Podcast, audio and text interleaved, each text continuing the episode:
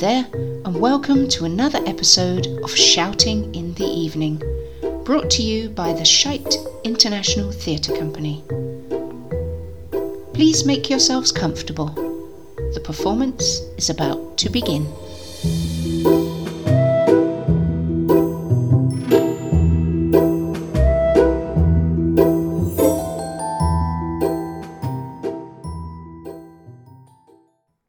Today's been a good day, a very good day.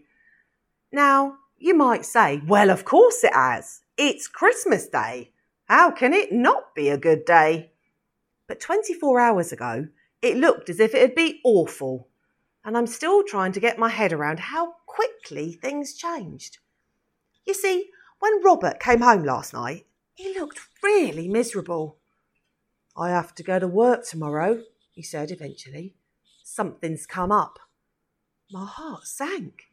What the dickens is so important that you can't even have Christmas Day off? I don't know, he said. Mr. Scrooge needs me.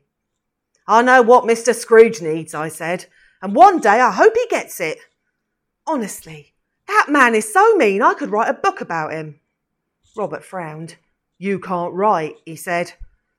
No, all right. Fair point, but if I could write, I would. For what? Said Robert. Who'd want to read a story like that anyway? Cheer up. After work, I'll pop to the butcher's round the corner, see if they've got a scrag end of mutton going cheap. We could have it for dinner. Can't wait, I said, but the sarcasm was wasted. Didn't sleep at all well. Got up early to make breakfast. Normally we'd have bread and dripping. But as it was Christmas Day, I put a sprig of holly on each plate. Makes all the difference, said Robert after he'd eaten. He's easily pleased. But then, working for Ebenezer Scrooge, you have to be. After breakfast, I started to prepare some vegetables. I'll say vegetables. It was actually one old potato and a small, shrivelled carrot. So I tried to cheer myself up by imagining it was Scrooge's nose. All the while, the kids were running around like mad things, and the noise was deafening. But I don't mind. It was Christmas Day after all, and they had to keep warm somehow.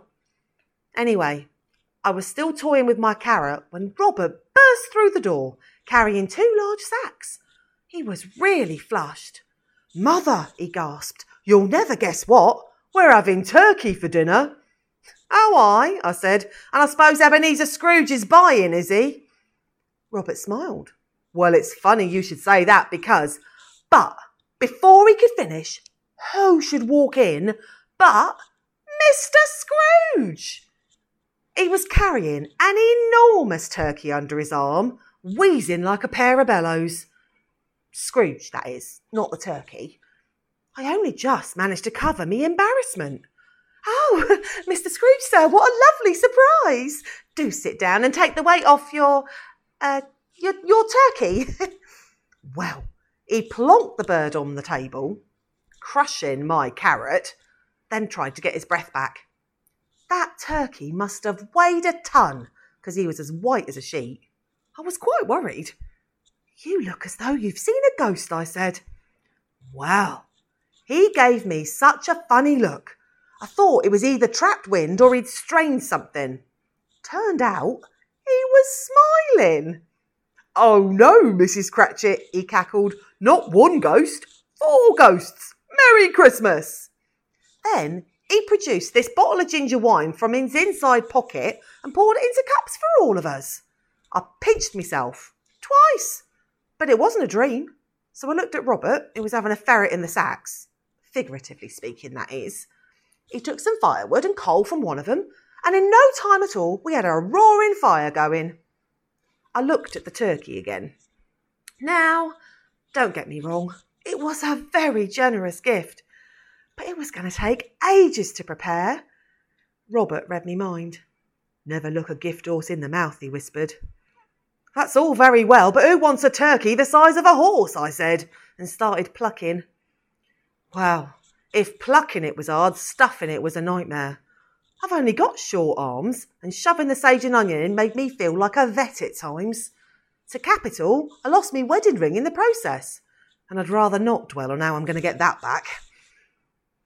While the turkey was cooking, Robert emptied the other sack. It contained a lot more food and presents from Mr. Scrooge, including new shoes for me and skipping ropes and a football for the children. Best of all, there was a new crutch for Tiny Tim, which we spent 5 minutes admiring. After a wonderful dinner, we played some games, and it was late evening when I said, "You know, Mr. Scrooge, this has been the best Christmas ever. I was only saying to Robert last night that I should write a book about you, and now I think I will." "Capital idea, Mrs. Cratchit," he cackled. "Now, what about A Christmas Carol?" I was about to say that it was a silly title for a book when he started to sing one. He had a beautiful voice, and when he finished, we clapped so enthusiastically it seemed to take him by surprise. There were actually tears in his eyes, so Tiny Tim hobbled over and gave him a big hug. "Thank you," said Scrooge. Then he reached into his jacket pocket, brought out a large bag of sweets and asked, "Humbug, anyone?"